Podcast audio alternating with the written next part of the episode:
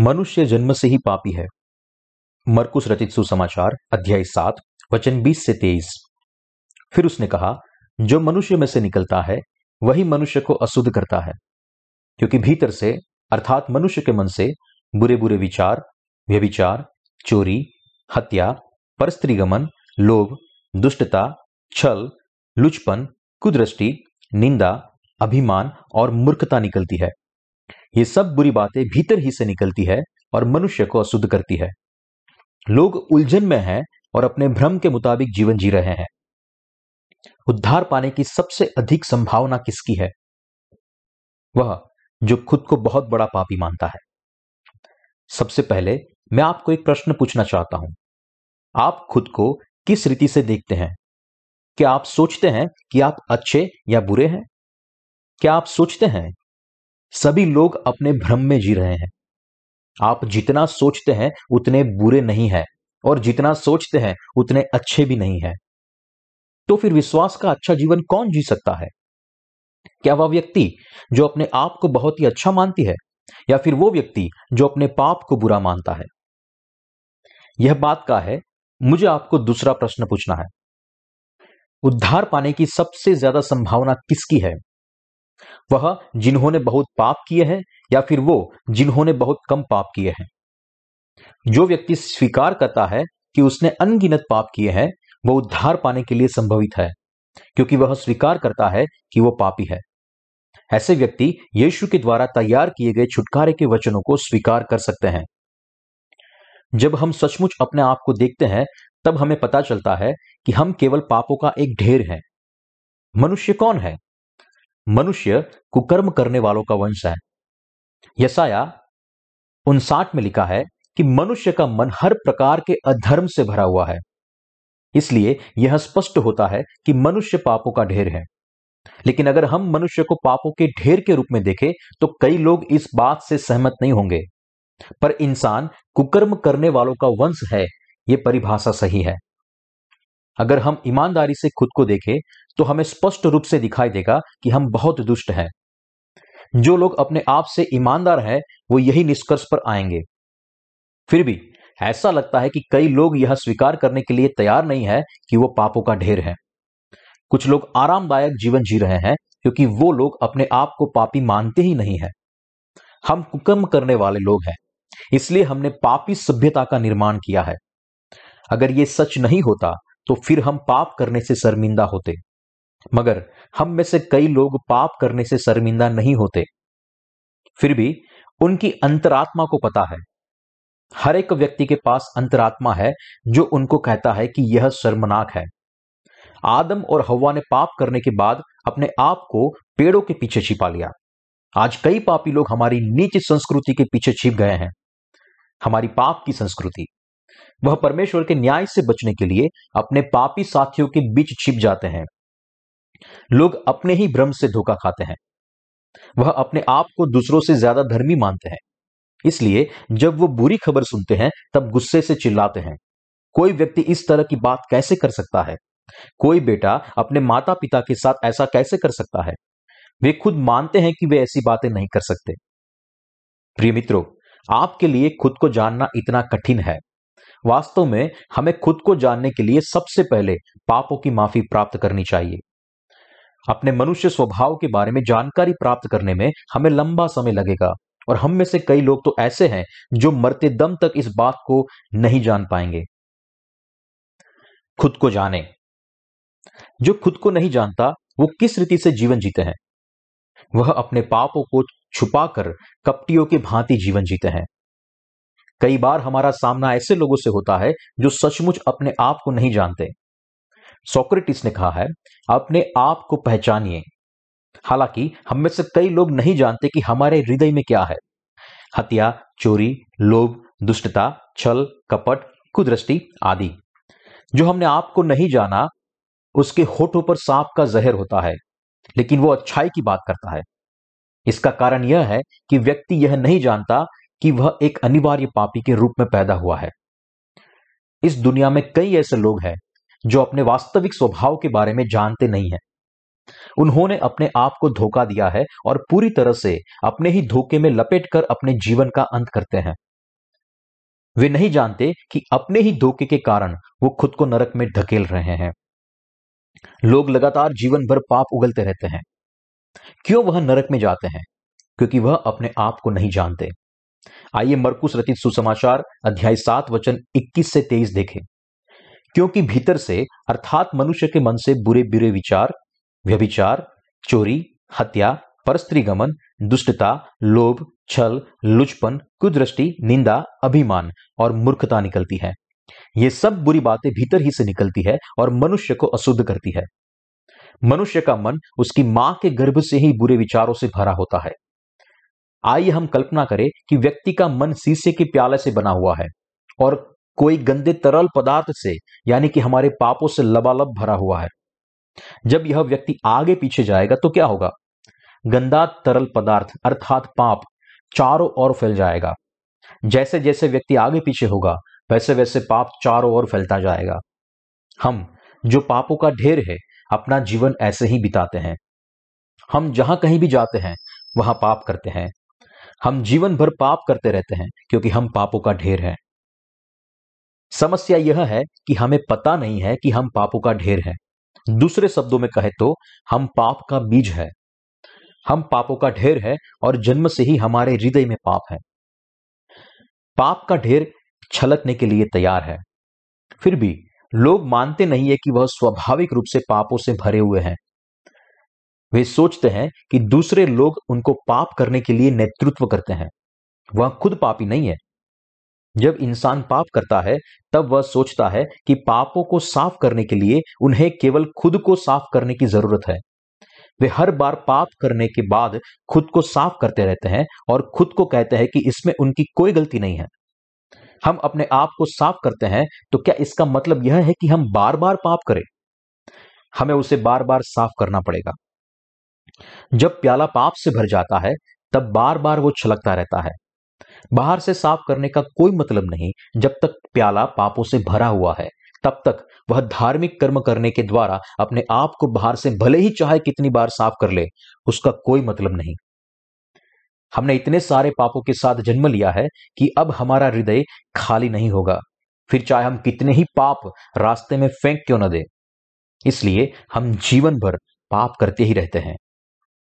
जब तक किसी व्यक्ति को यह पता नहीं चलता कि वो पापों का ढेर है, तब तक वह इंसान अपना पापी स्वभाव छुपाता रहेगा।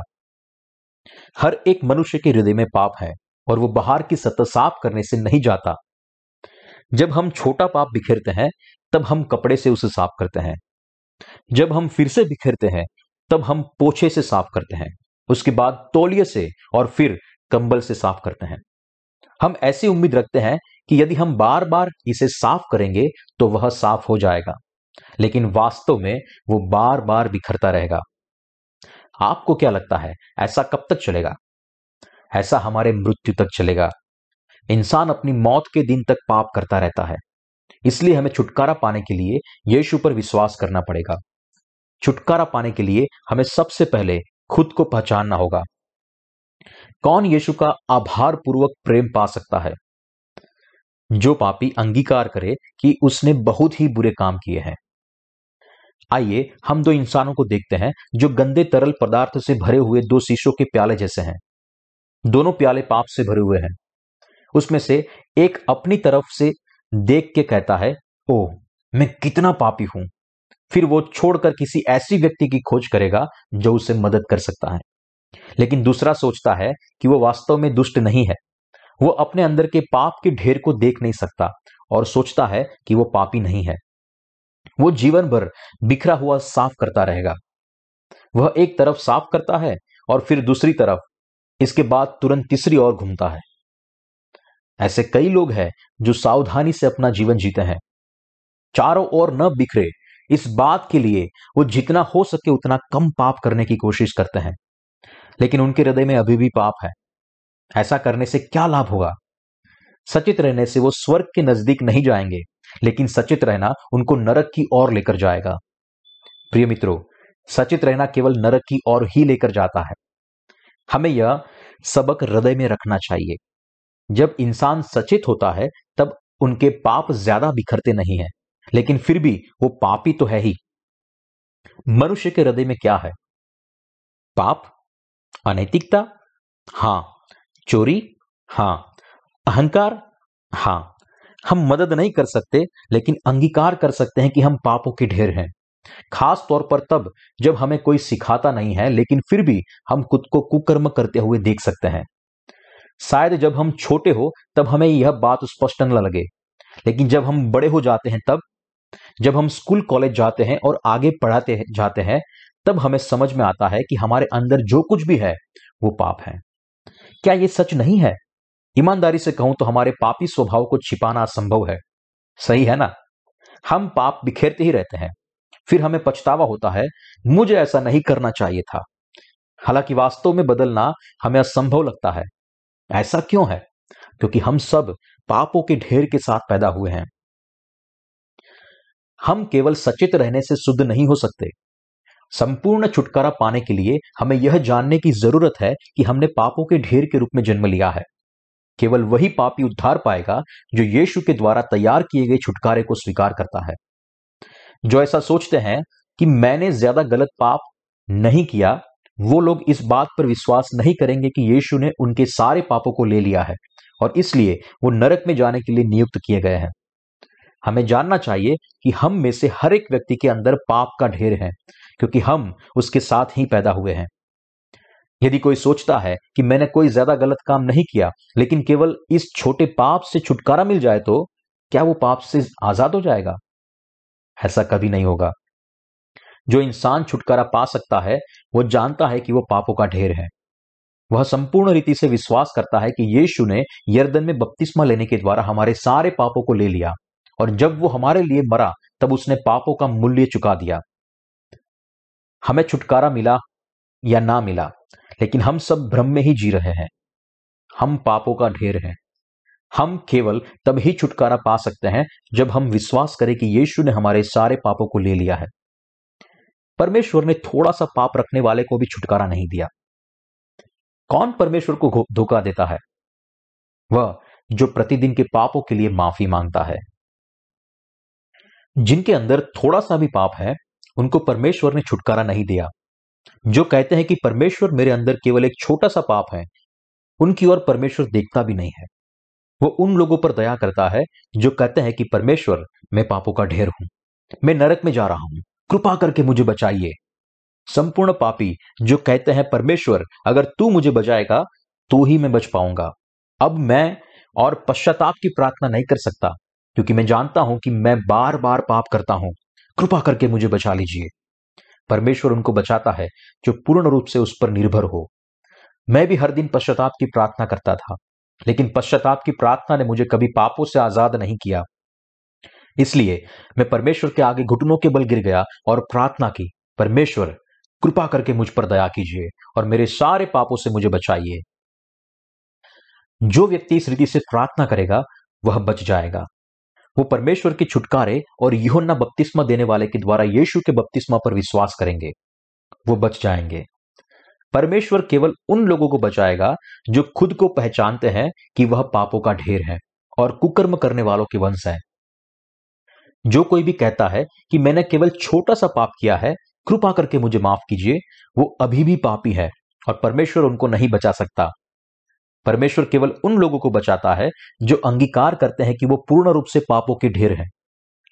यसाया उनसाठ, एक और दो में लिखा है, सुनो यह वह का हाथ ऐसा छोटा नहीं हो गया कि उद्धार न कर सके, न वह ऐसा बहिरा हो गया है कि सुन न सके।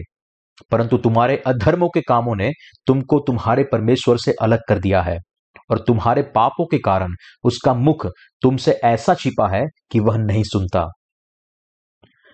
हम पापों के ढेर के साथ पैदा हुए हैं। इसलिए परमेश्वर हमें प्रेम भरी निगाहों से नहीं देखता है। इसलिए नहीं कि उसका हाथ छोटा हो गया है या उसके कानों ने सुनना बंद कर दिया है, बल्कि इसलिए वो हमारी माफ़ी की प्रार्थना न सुन सके। परमेश्वर हमें कहता है, परंतु तुम्हारे अधर्म के कामों ने तुमको तुम्हारे परमेश्वर से अलग कर दिया है, और तुम्हारे पापों के कारण उसका मुख तुमसे ऐसा छिपा है कि वह नहीं सुनता।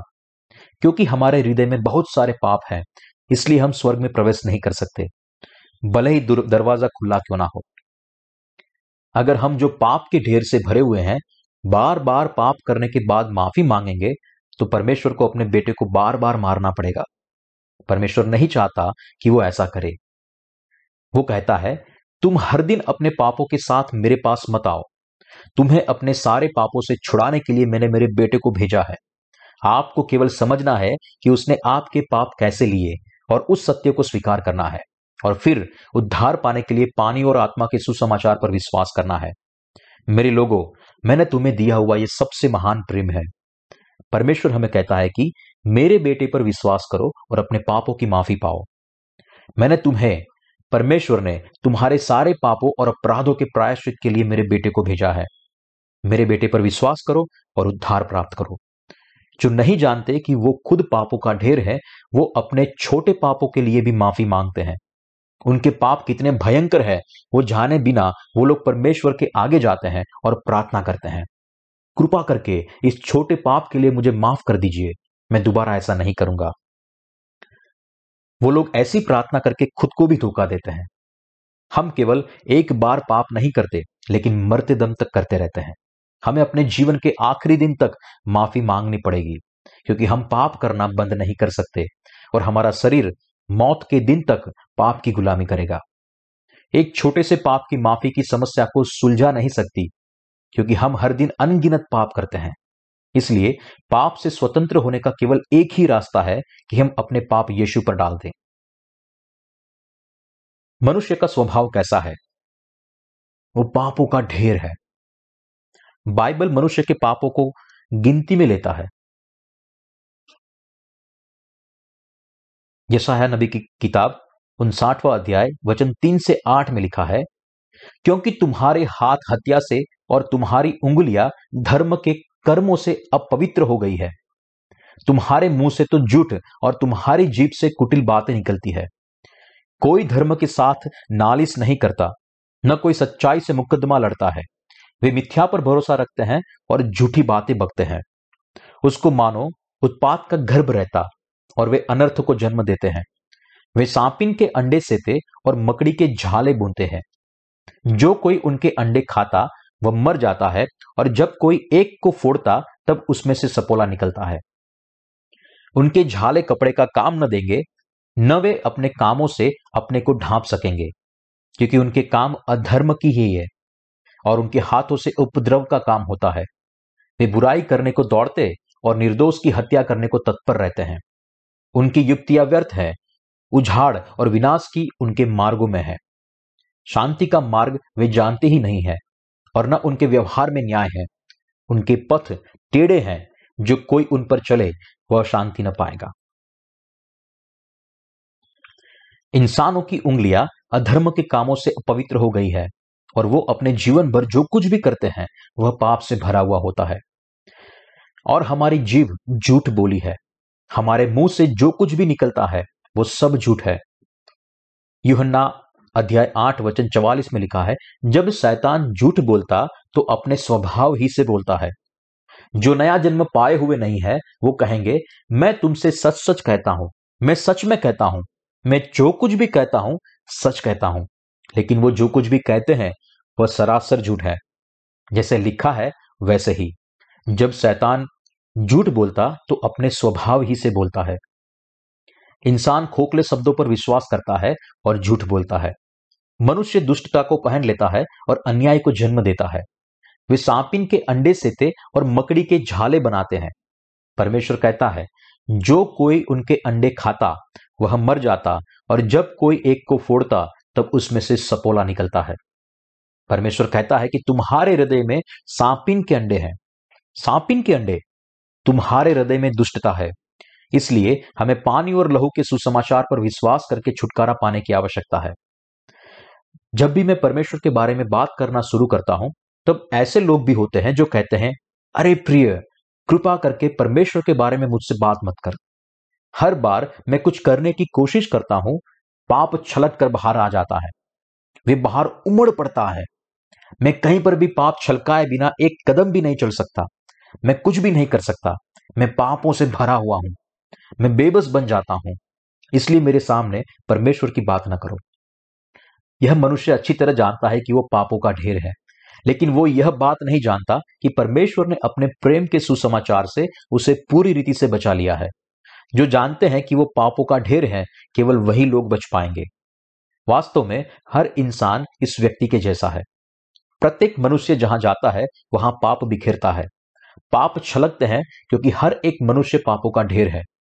ऐसे अस्तित्व से बचने का एकमात्र रास्ता है परमेश्वर की सामर्थ्य क्या यह आश्चर्यजनक नहीं है? जो लोग दुख में, सुख में या आरामदेह ज़िंदगी में पापों को बिखेरते रहते हैं, वह केवल यीशु के द्वारा ही बच सकते हैं। यीशु हमें बचाने के लिए आया। उसने आपको सारे पापों को पूरी तरह मिटा दिया है। आप पापों का ढेर है, यह अंगीकार करें और उद्धार पाएँ।